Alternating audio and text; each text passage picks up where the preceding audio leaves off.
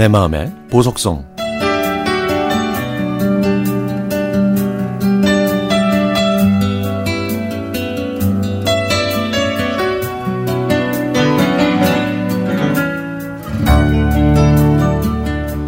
아침에 여동생한테 전화가 왔습니다. 오빠, 엄마가 위독하니까 가족들한테 연락해서 빨리 오라고 하네. 눈앞이 캄캄했지만 이내 정신을 차리고 아내와 함께 병원으로 갔습니다.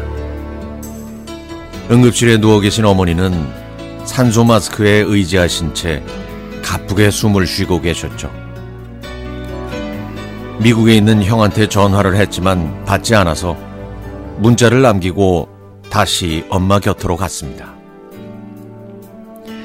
이제 아들, 딸 장가 가서 손주 보는 재미로 보내셔야 하는데 무심하게도 하늘은 선하게 살아오신 어머니께 암이라는 무서운 병을 주었습니다. 수술하고 항암 치료를 끝낸 지 5년이 지났기 때문에 완쾌되신 줄 알았는데 암이 재발해서 힘겨운 싸움을 하고 계셨던 상황이었죠. 오후에 형과 연락이 닿아 가장 빠른 비행기 편으로 가족과 함께 온다고 하더군요. 그 사이에 어머니는 응급실에서 일반 병실로 옮기셨는데 의사는 당일을 넘기기 어려울 것이라고 했습니다. 어머니는 큰아들의 얼굴을 아직 못 봐서 그러셨는지 삶을 포기하지 않으셨습니다. 어머니가 하루를 힘들게 버티시고 그 다음 날에 형이 가족과 함께 병원에 도착했습니다. 그런데 희한하게도 어머니는 형의 목소리를 들으시더니 감고 있던 눈을 뜨셨죠.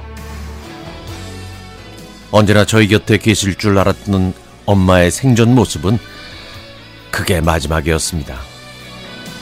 큰아들을 보고 싶으셔서 힘들게 생명선을 붙잡고 계셨던 겁니다. 그때 저는 어머니께 다짐했습니다. 하늘나라에서 절대 아프지 마시라고. 아버지는 저희가 잘 돌봐드리겠다고. 그렇게 떠나신 지 4년이 지났지만 저는 어머니와의 약속을 지키지 못했습니다.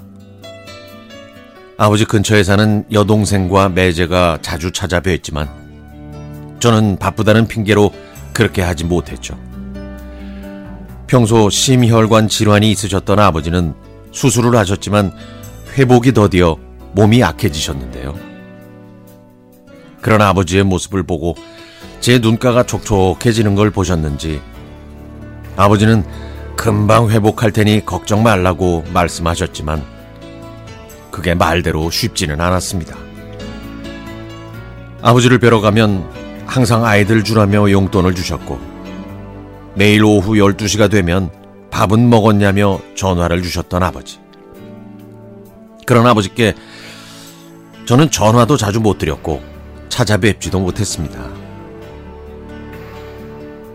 저는 그때 수많은 실패와 실망을 묵묵히 견뎌온 아버지께 모진 말만 했던 저의 모습을 돌아봤습니다.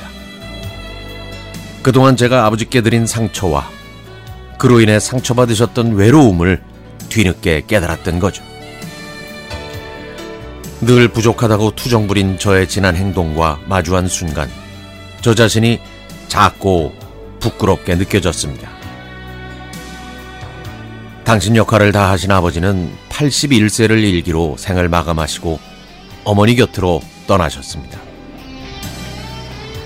아버지가 떠나신 지 2년이 지나 여동생과 상의하고 아버지의 휴대전화를 해지했습니다. 그렇게 이승에서 아버지와의 마지막 연을 놓아버리고 집으로 돌아오는데 눈물을 주체할 수가 없었습니다. 이제는 손주들에게 용돈을 쥐어주시던 아버지도 사위와 며느리에게 항상 웃으시며 음식을 내주시던 어머니도 안 계시지만 낮에는 태양으로 밤에는 달빛으로 저희 삼남매 가족의 든든한 버팀목이 되어 주십니다.